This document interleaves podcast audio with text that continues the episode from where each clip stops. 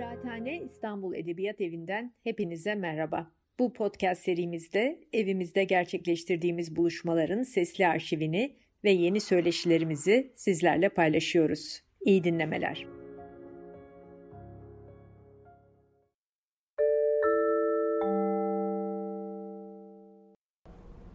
Kıraathane Edebiyat Evi'nde Mustafa Çevik Doğan'la birlikteyiz. Mustafa'nın öykü kitabı Geçecek Zaman yakın zaman önce Can Yayınları tarafından neşredildi. Hoş geldin Mustafa. Merhaba, hoş bulduk. Mustafa şimdi kitaptan bize seçtiği bir bölüm okuyacak.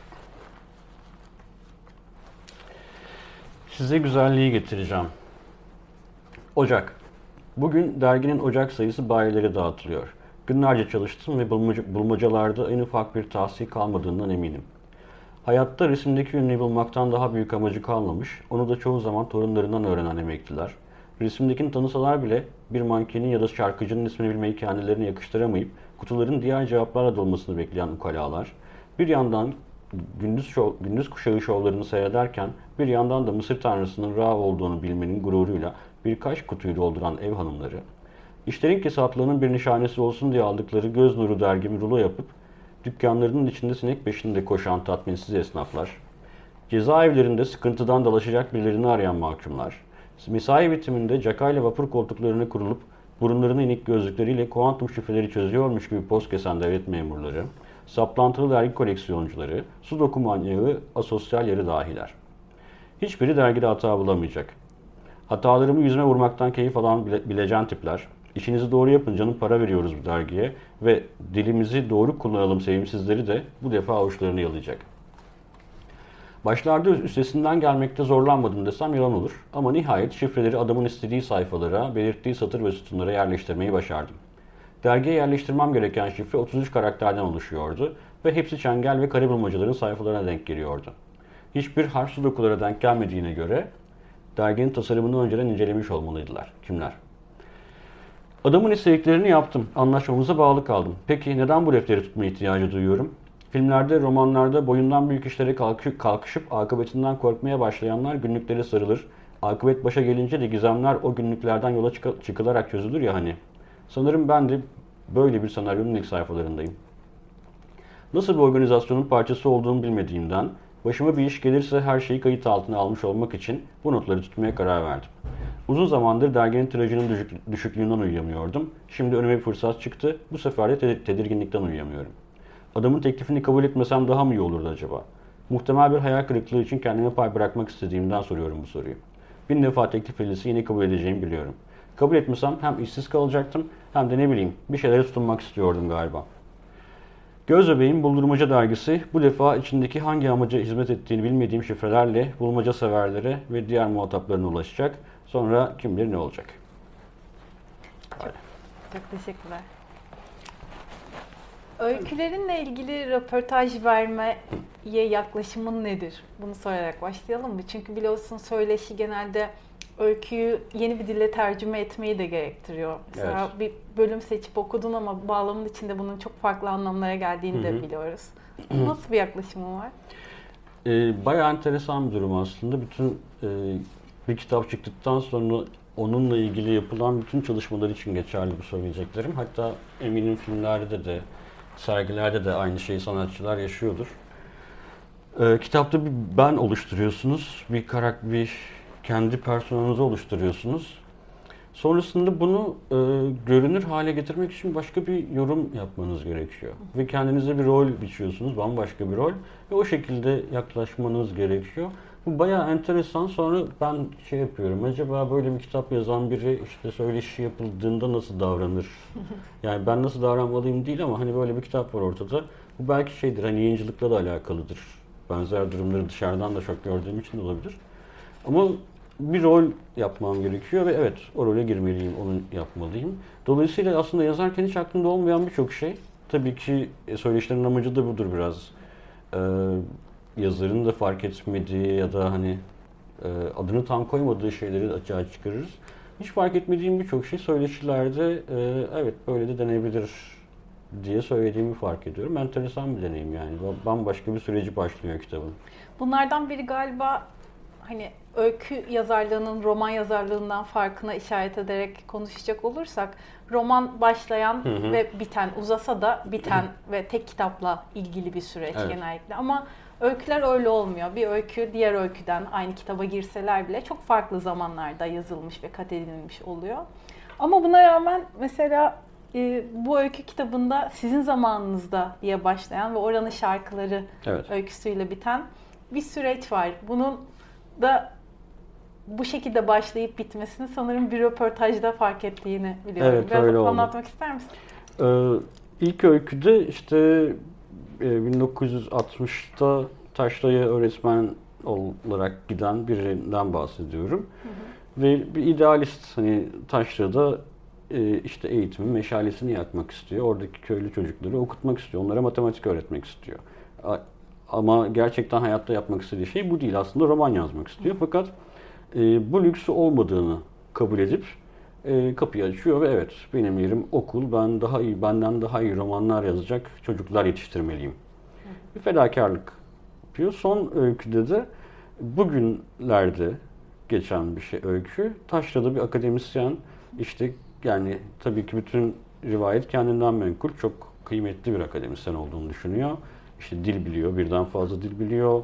Okumuş, etmiş falan ve kendinin ait olduğu yerin taşra olmadığını düşünüyor. İnsanlara e, iğrenerek bakıyor. Şehirdeki bütün insanlara kendisi bambaşka bir yerde. Böyle bir şey. Bunu hani yazarken abi bunu onu işte ilk öyküde böyle yazmıştım. Sonuncu da böyle yazayım. Asla demedim. İşte dediğin gibi Müge İplikçi ile söyleşi yaparken dedik ilk öyküde bir idealizm var e, Taşra'da. İkinci, sonuncuda da e, bir nefret var. Hani düşündün mü bunu, neden böyle yaptın filan. Bayağı şaşırmıştım. Gerçekten hiç böyle bir şey aklıma gelmemişti. Ama bugünün gerçeği tam olarak bu gerçekten. Çok güzel. Yani hmm. bir idealin kuruluş aşamasıyla aslında o ideali terk etme üslubumuz arasındaki zamanı evet. eden bir şey var öykülerde. Aslında tüm öykülerinde de böyle figürler olduğunu görüyoruz. Yani entelijansiya ya dair Aha. kimseler için kriz haline dönüşmüş pek çok meseleyi personalaştıran bir tarafı var öykülerinin. Biraz bu kişileri e, o tarihi kat ediş süreçlerinde ele alan stratejilerinden bahsetmek ister misin?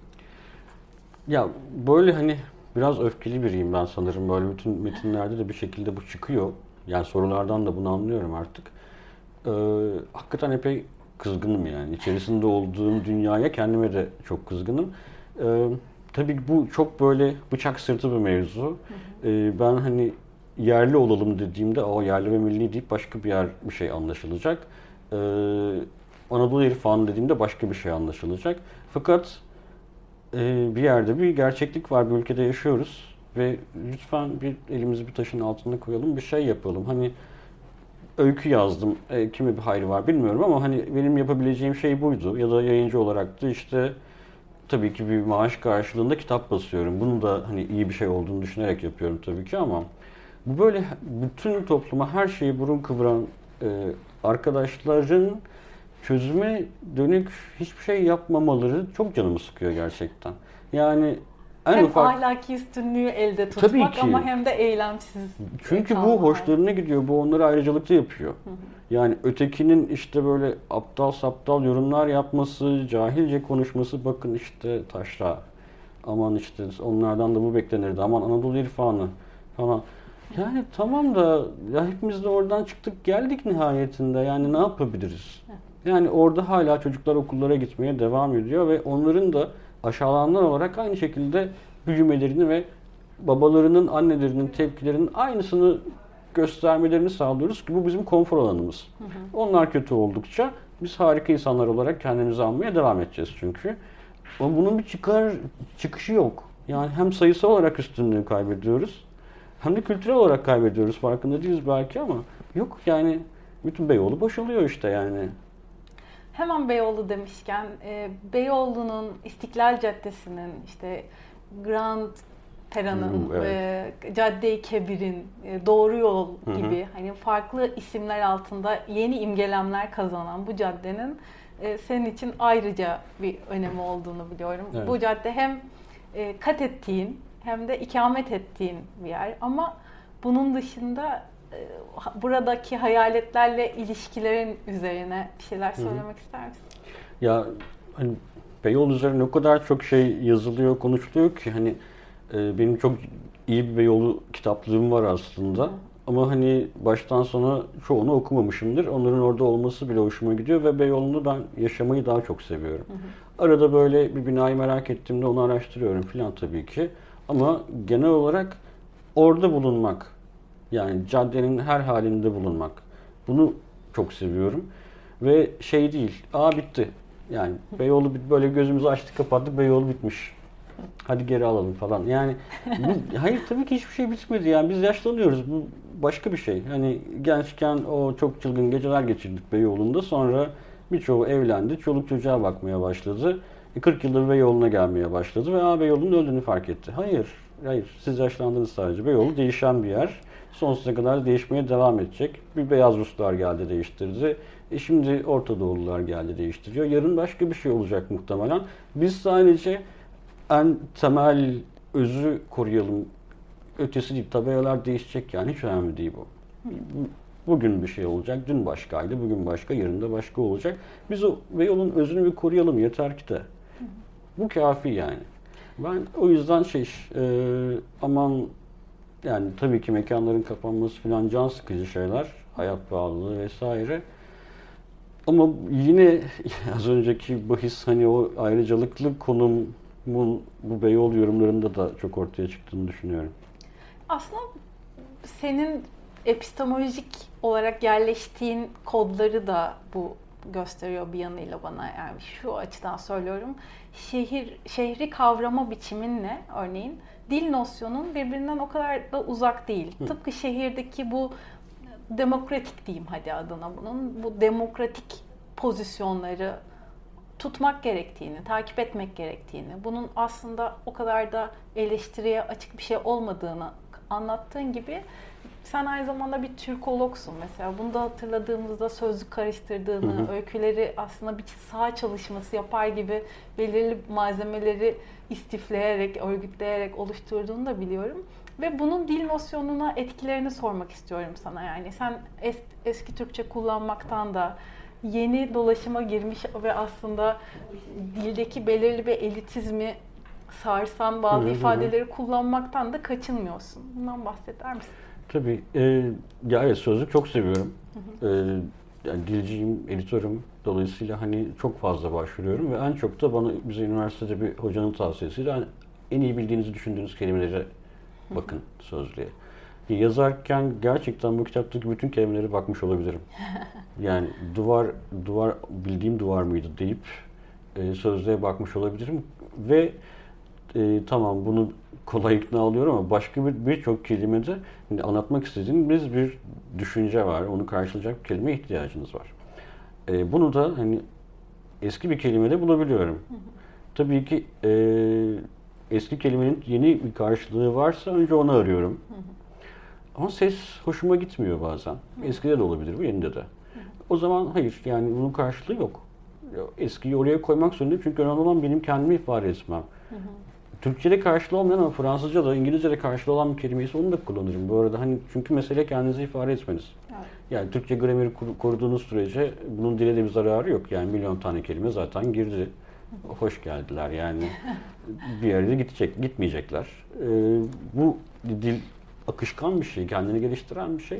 Ee, biz onu e, eğer eski bir kelimeyle dediğim gibi bunu sağlıyorsam tamamdır. Yani oraya otursun. Hem bilmiyorlarsa da sözlüğe baksın insanlar yani yapacak bir şey yok. Ya da hatta şeyi de fark ettim bu kitaptaki eski kelime denen kelimelerin birçoğu aslında şey yani Türkçe kelimeler baya baya Türkçe kelimeler. Hı. Yani halk işte benim çocukluğumdan duyduğum kelimeler falan ve gerçekten çok iyi e, kavramlara karşılık geliyorlar. Yani Arapça, Farsçadan gelip divan şairlerinin kullandığı kelimeler değil birçoğu. Hı. Ama insanlara yabancı olduğu için böyle olduğunu zannediyorlar. Ama Türkçe, Anadolu'da kullanılan kelimeler bunlar. Hı. Ve bunları Refik Halit de kullandı. Bunları Haldun Taner de, Salah Birsel de kullandı. Hüseyin Rahmi de kullandı. O, bu arada şunu da söyleyeyim. Ha işte bir kelime geldi. Aa böyle bir karşılığı varmış. Hemen bu kelimeyi yapıştırayım ben öyküye. Hı. Demiyorum. Mutlaka sağlam referanslarım olması lazım. Okurken de bunların hepsini not alıyorum zaten sürekli. Ee, bir de şey kubbe altı sözlük falan da çok Hı. zengin örnekler veriyor. Ha bakıyorum Hüseyin Rahmi bu anlamda kullanmışsa Hı. tamam. E, Refik Halit bu anlamda kullanmışsa tamam. Hani 2-3 referanstan sonra onu kullanıyorum. Yoksa e, cidden yani eski kelime kullanmayı çok seven genç yazarlar var mesela ama fena şey yapıyorlar yani. Olmuyor. Anladım. Yani her kelimenin bir şeyi var, nüansı var. Doğru yerde kullanmanız lazım. Ben de belki hata yapıyorumdur birkaç bazen ama e, zor bir iş. Ya sanki böyle bir çeşit hikayeyi kurarken bir çeşit tonaliteyi de inşa ediyorsun. Hmm. Hani hem seslere başvurduğun, hem anlamlara başvurduğun, hem öykü bağlamında işte bu figür, bu karakter bunu söylemeye kadir mi gibi bir soru evet. eşliğinde. Yani bir çeşit sanki dilsel bir radikalizmi yine dilsel bir liyakatla törpüleyip ehlileştiren bir damar var gibi. Peki demin ki bu malzeme istifleme meselesine dönecek olursam mesela bulmacalarla ilgili yazarken evet. bulmaca topladığını biliyorum. Nesnelere başvurun da aslında sözlüklere başvurundan hı hı. çok da farklı bir strateji değil. Biraz bundan bahsetsene. Ee, bu yani çalıştırın Hollywood oyuncuları için bir şeyler rolüne girmek için işte girip okul hastanesinde bir ay kalmış şu bu falan. Bu gayet doğal. Yani yazarlar için de aynı şey geçerli.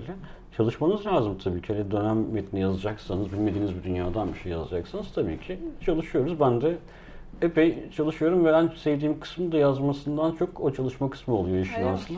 Şeyde daha önce de söylemiştim. ilk kitapta işte bir organcı vardı. Benim aklımda çocukken bizim dükkanımızın 2-3 yanında bir adam vardı. Tip olarak hep onu düşünmüştüm. Yorganların arasında dikiş diken işte bir adam.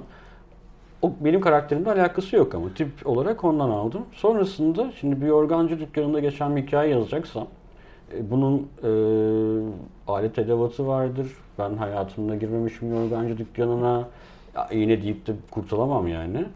Bayağı araştırdım ve yorgan terimli şey yorgancı sözlüğü falan buldum. 40-50 maddelikti ama sözlüktü. Birisi yapmış işte internette bir forumda karşıma çıktı. Sonra e, işte TRT'nin işte kaybolan mesleklerimiz tarzı birkaç belgeseline denk geldim. Yani karıştıra karıştıra bir şey buluyorsunuz illaki. Öyle yorgancılığı iyi kötü öğrendim yazacak kadar.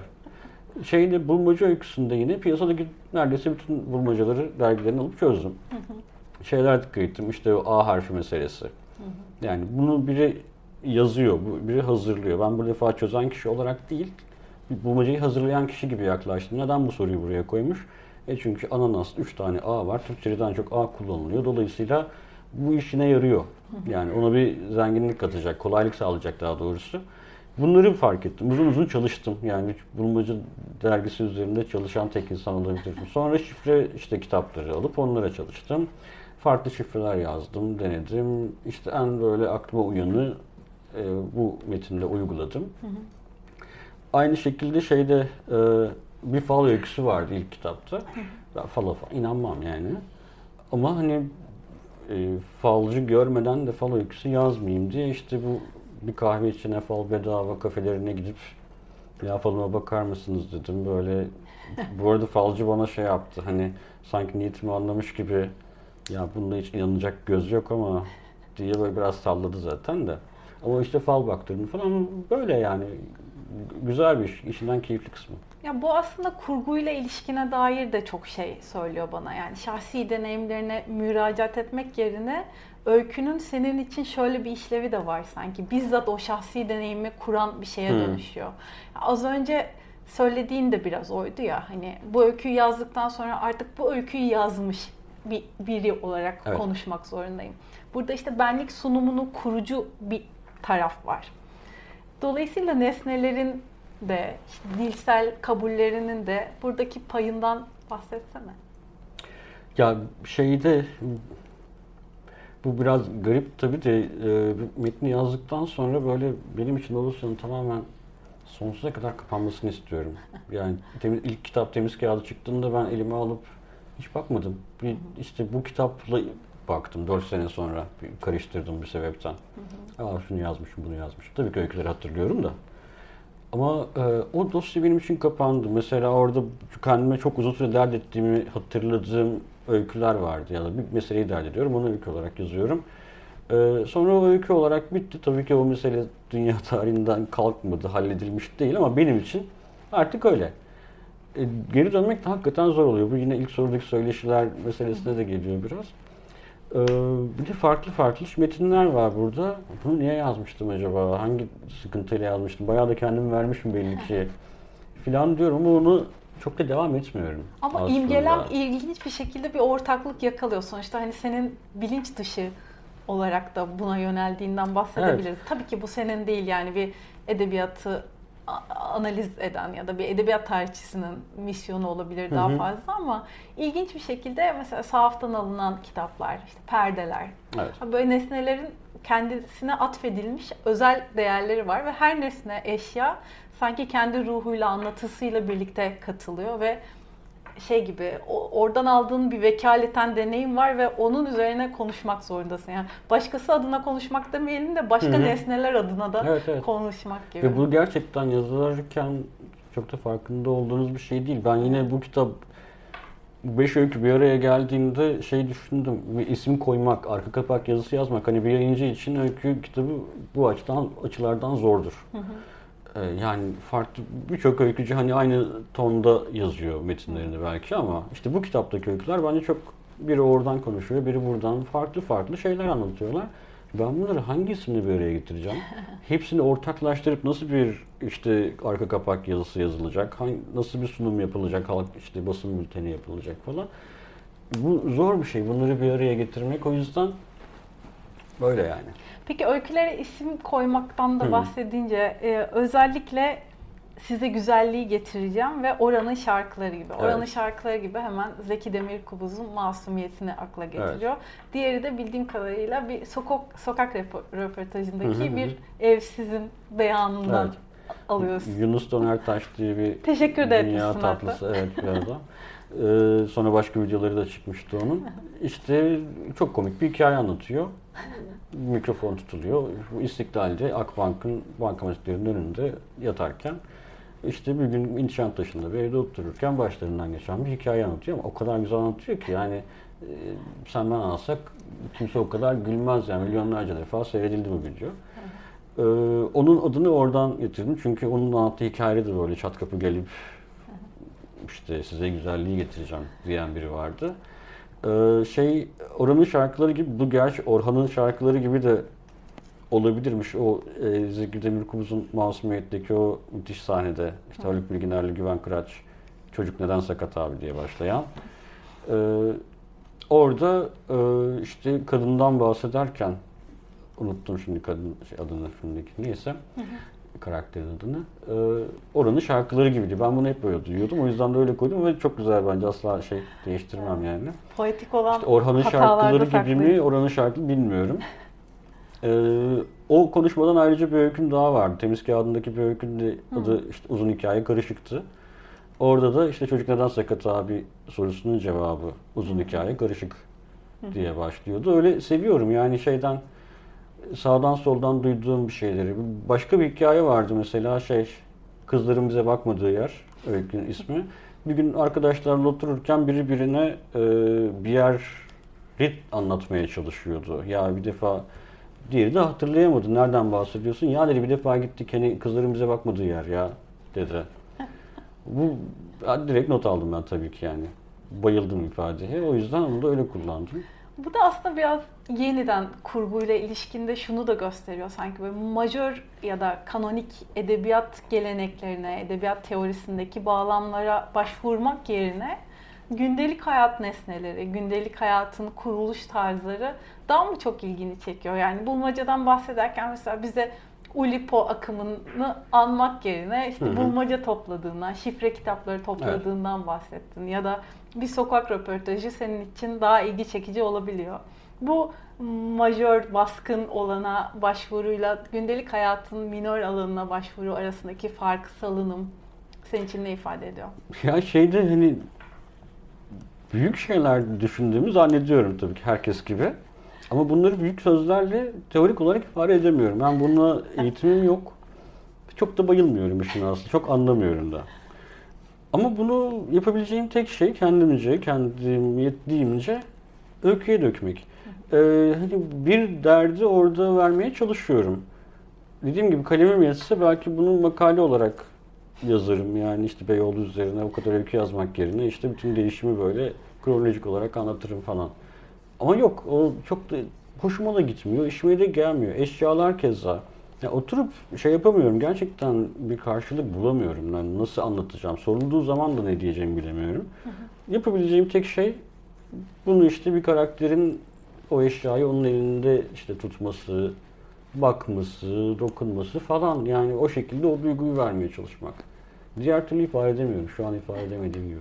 Tabii bilakis çok iyi ifade ettin. Ama bu ifade edememek, yazamamak, yazma krizleri, ketlenme anları, yazmaktan vazgeçme süreçleri. Hı hı. Hatta hani biz yakın arkadaşız şimdi seni burada ele vereceğim ama öykü yazmaktan tamamen vazgeçip evet. sadece arkadaşların ve yakınların için yazacağını, Hı-hı. söyleme hallerini falan düşünürsek bu az önce bahsettiğin öfkeyle bu durumun ilişkisi, bir çeşit sinizme, değersizlik duygusuna kapılma. Çünkü kitapta da var yani evet. Proust gibi yazamamak, Selim İleri gibi yazamamak ama tam da bu yazamayış bir çeşit yazma tarzını başlatan bir şeye dönüşüyor senin öykülerinde. Buradaki uyuşmazlık aslında tam da seni motive ediyor belki de diye düşünüyorum. Uyuşmazlık ve peşi sıra benzerlik elbette. Ya çok iyi olmadığı sürece e, yani o kanonla yarışmayacağı sürece bir kitabın basılmasını çok önemli bulunuyorum. yani bu benim için de geçerli. Bir şekilde insan kendini ikna ediyor tabii ki. Canım bunu da ben bu şekilde söyledim. Hani bazı filmler vardır aslında çok e, hikaye iyi değildir, e, kurgu iyi değildir ama bir oyuncu buna rağmen uçmuştur. Sadece o oyuncunun hatırına seyredersiniz. Çok iyidir performansı. Biz de böyle şey yapıyoruz ama yani tamam 140 sayfalık kitap çıkardım da o bir tane karakter var diyor işte 3. öyküdeki, 5. öyküdeki ama onu çok iyi yazdım.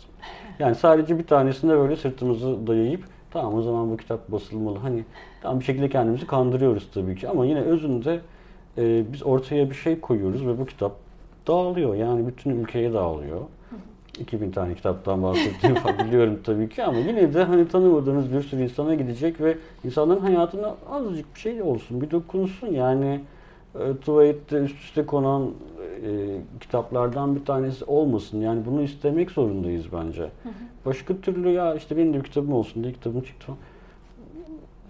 Fazla romantik bakıyor olabilirim tabii ki kitaba, yayıncılığa ama bu çok içime sinmiyor o yüzden. Hani olduysa değsin yani. Hı hı. Ve yarışacağımı kabul etmeliyim ben. Hı hı. Bütün aklımıza gelen büyük isimlerle de evet o kitap onun yanına gelecekse, Proust'un yanında rafta duracaksa orayı hak etmeli. Yani bu yüzden şey orada da yetersizlik meselesi. Ben de hep buna takılıyorum. Yok ya ben o kadar yazamıyorum yani. Kimse beni Proust'la kıyaslamayacaksa ben niye yazayım ki zaten falan gibi. Ee, işte yer yer bunu bunu düşünüp başka tabii ki şey de var. Ne kadar kabul etmesek de e, ilgi görmek istiyoruz. Yani kitabımızın baskı yapmasını istiyoruz işte. E bunlar da olmuyor. Olmayacak da artık kabul etmiş durumdayız zaten. E böyleyken de niye yazıyoruz ki? Yani tamam arkadaşlarım seviyor. Tamam yazayım onlara göndereyim o zaman. Dönemleri oluyor. Ama bu herkeste oluyor bu arada. Ben işte e, Selimleriyle görüşürdük. Her kitabından sonra 10 yıldır şey derdi. Ben bitti. Bitti asla. Asla yazmayacağım. Ben ilk ilk yıllarda ciddiye alıyordum tabii ki. Ha Selimlerini yazamaz. Önemli bir olay yani nasıl olur? Sonra alıştım. Çünkü o hemen eve gidip yazmaya başlıyordu. Yani 6 ay sonra, bir sene sonra yeni kitap çıkıyordu. Ama o da aynıydı yani. Hayır bundan sonra kime yazıyorum, niye yazıyorum falan. Ya bu aslında bir çeşit kendini kandırma değil. Yani bir yanılgı ama görkemli bir yanılgı diyebiliriz. Evet. Tam da şey yeniden senin poetik bir alana başvurmanı sağlayan bir hat var belki de burada. Peki buradaki öfke meselesine tekrar dönecek olursak yani kitapta aslında kendi içinde bulunduğumuz bu konjöktür buradaki krizlerimiz hem ekonomik krizler hem işte değerlerle ilişkin krizlerimiz falan da hep tartışmaya açılıyor.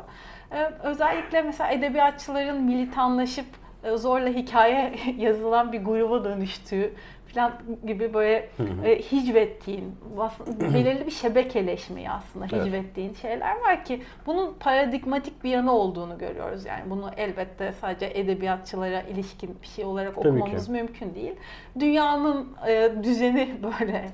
Ama burada senin de içinde bulunduğun bir alan olarak eleştiriyi kurma biçimin ilgimi çekiyor. Yani kendisin, kendine dışarılıklı bir pozisyon vermeden, kendine daha ayrıcalıklı kılmadan orada o eleştiri geleneğinin parçası olarak bulunman nasıl işliyor senin zihninde? Yani bir şeyin yazılabileceğini düşündüğümde o bakış açısı illa benim bakış açımda olmak zorunda değil bu arada. O son öyküdeki akademisyen gibi. Herkes benim öyle düşündüğümü zannediyor ama hayır ben hangi biri olayım yani. Bambaşka bir adam. Bugün böyle bir tip var ve ben o tipi kendi ağzıyla yazmak istedim sadece. Bu öyküde öyle hani o köyde ben de varım aslında. Evet. Yazarların gittiği yerde. Onlardan bir tanesi. Benim hani illa bugün de bunu şey yapacaksak, uygulayacaksak. Ee, tabii ki kendimi ayrı tutmuyorum. Ee, orada daha çok kızdığım da zaten şey bu edebiyatın böyle putlaşması yani biz edebiyat yapacağız, biz kitaplar yapacağız ve dünya yazacağız ve dünya değişecek. Yok, dünya değişmeyecek. Hiçbir romanla, En azından öyküyle- edebiyatla değişmeyecek. Yok değişmeyecek. Tabii ki edebiyatla asla değişmeyecek. Yani bu böyle kendimizi kandırmamız bir şey geliyor. Garip geliyor ve e, hani birbirimizi eylememiz daha doğrusu. Aa evet sen de iyisin, sen de iyisin. Herkes iyi, harikayız böyle. Bu biraz kafama takılmıştı o yüzden o şey öykü çıktı.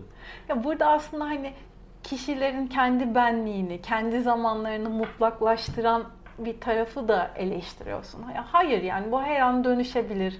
Bir çeşit entropiye tabiiz. Hı hı. Yani varoluşlarımız da böyle diyen bir taraf var. Peki tam da buradan çıkarsak senin edebiyatın neyle, hangi alanlarla bozuluyor tırnak içinde? Örneğin sinemaya başvuruda bulunduğunu Hı. biliyorum. E, kaynakların neler? Sadece edebiyat mı?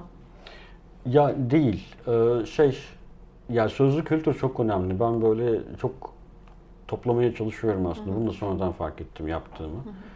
Çocukluğumdan beri böyle iyi hikaye duydum mu asla kaçır, kaçırmam yani. Kim anlatırsa anlatsın.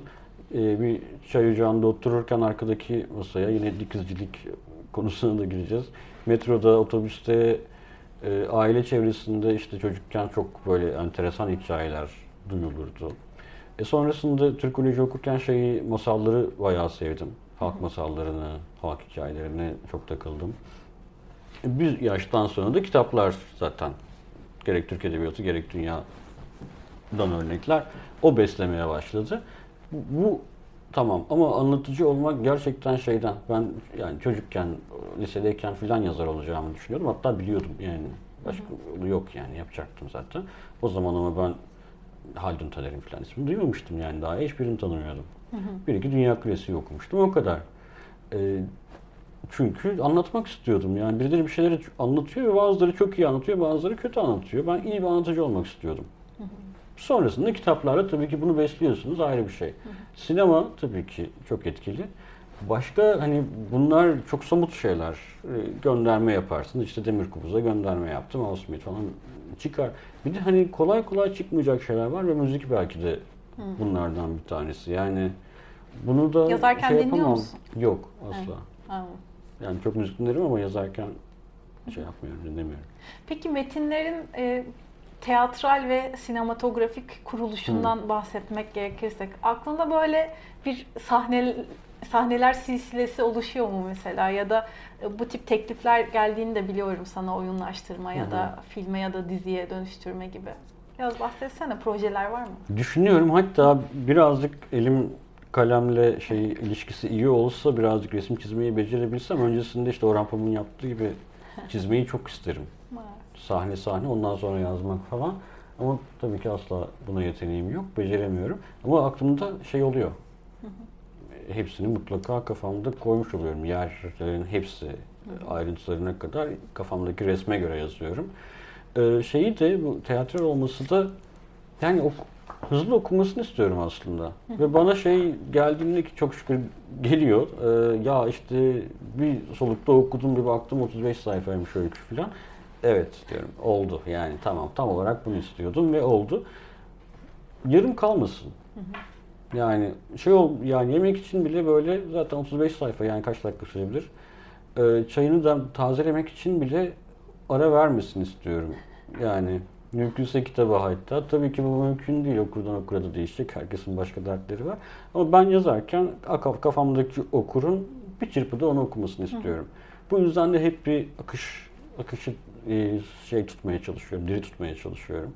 Ne kadar oluyor bilmiyorum ama bu da aslında bahsettiğim sinema, oyun Eh, gibi evet. projelere tercüme edilmesine Hı hı. olanak sağlıyor sanki. iyi kötü bir aksiyon hani katmak istiyorum yani durağan değil. Dolayısıyla şeyde işte birkaç şey oldu ilk kitaptakiler için daha çok Ee, işte dizi yapma, film yapma düşüncesi tam olarak da oradan vuruyor insanları aslında.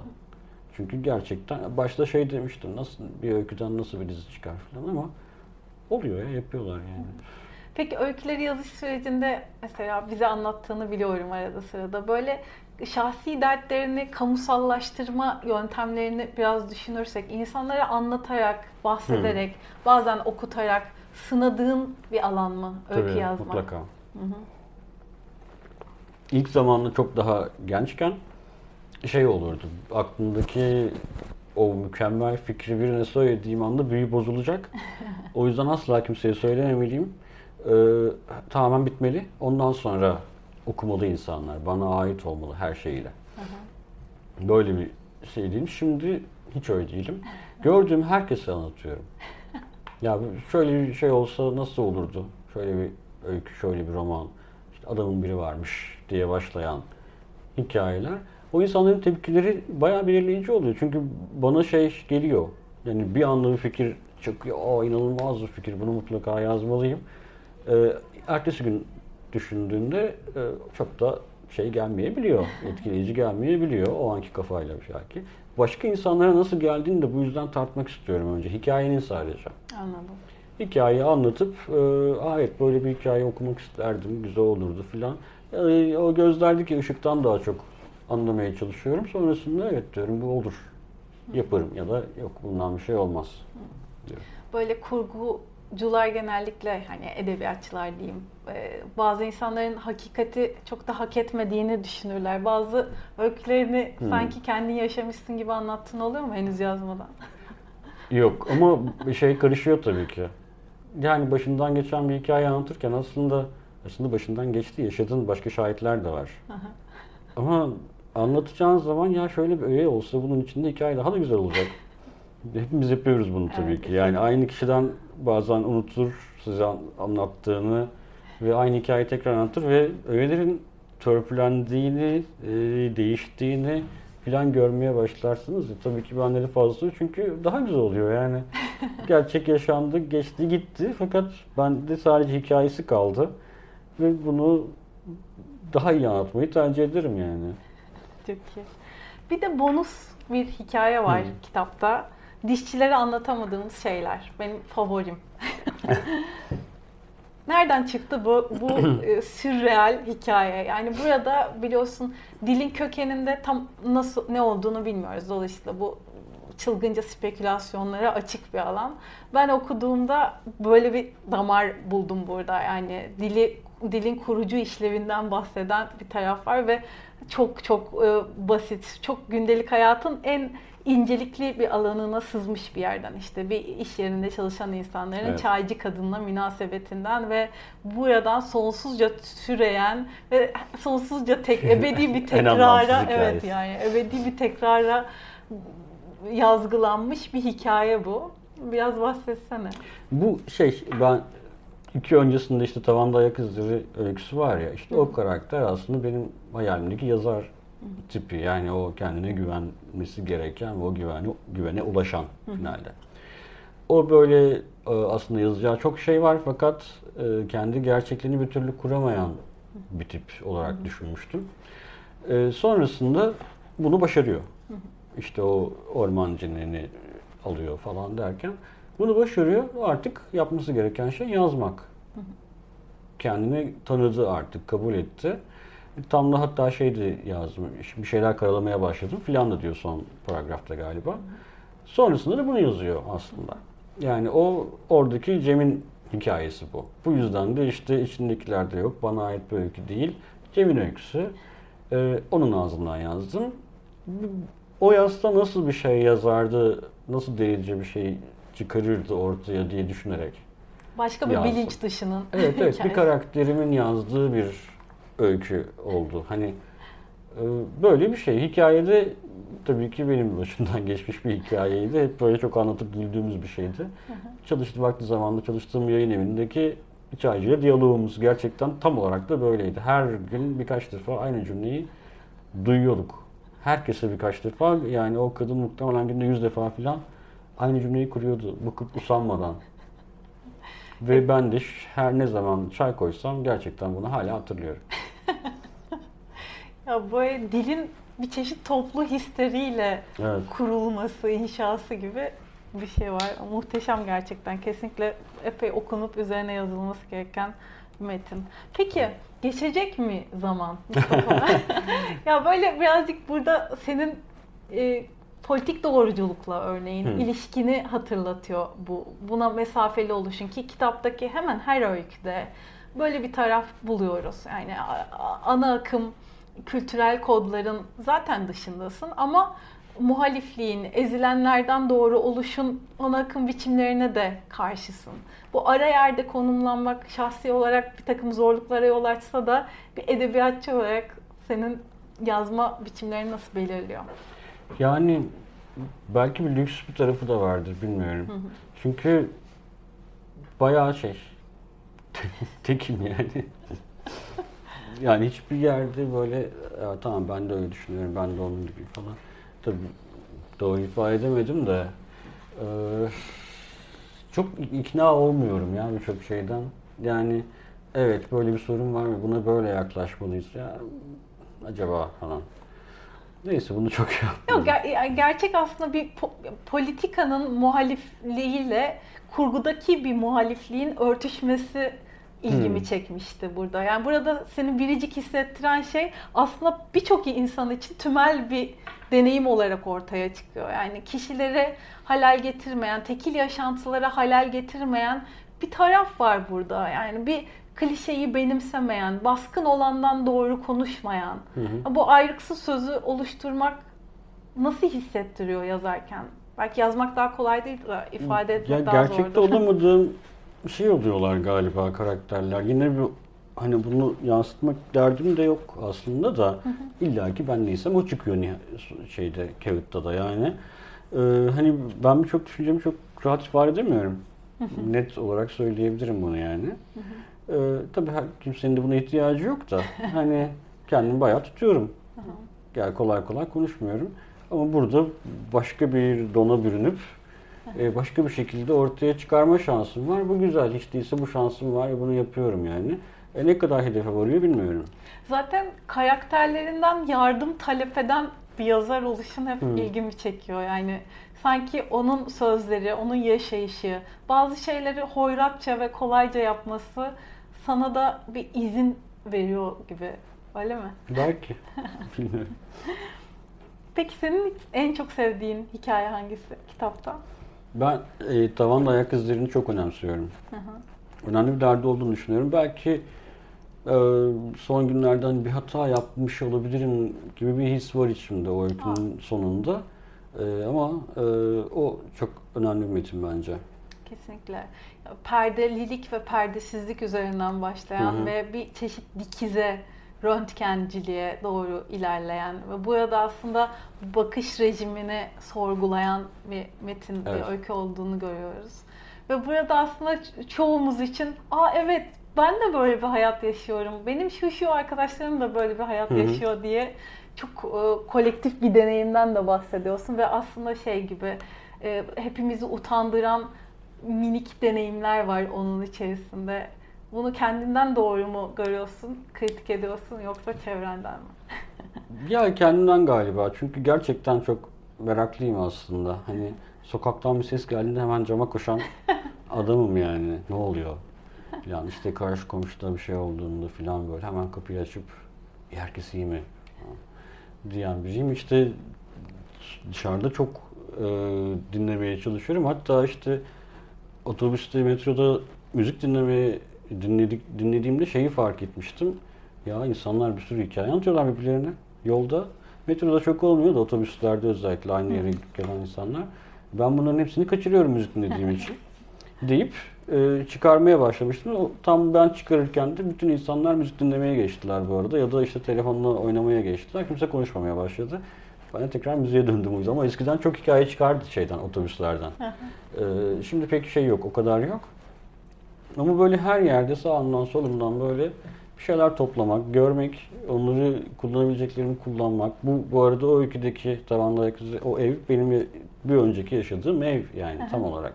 Ve orada karşı camda gördüğüm bir şey üzerine aklıma geldi bu. Yani bir bulaşık süngeriymiş aslında. Ben onu da bir örümcek zannetmiştim.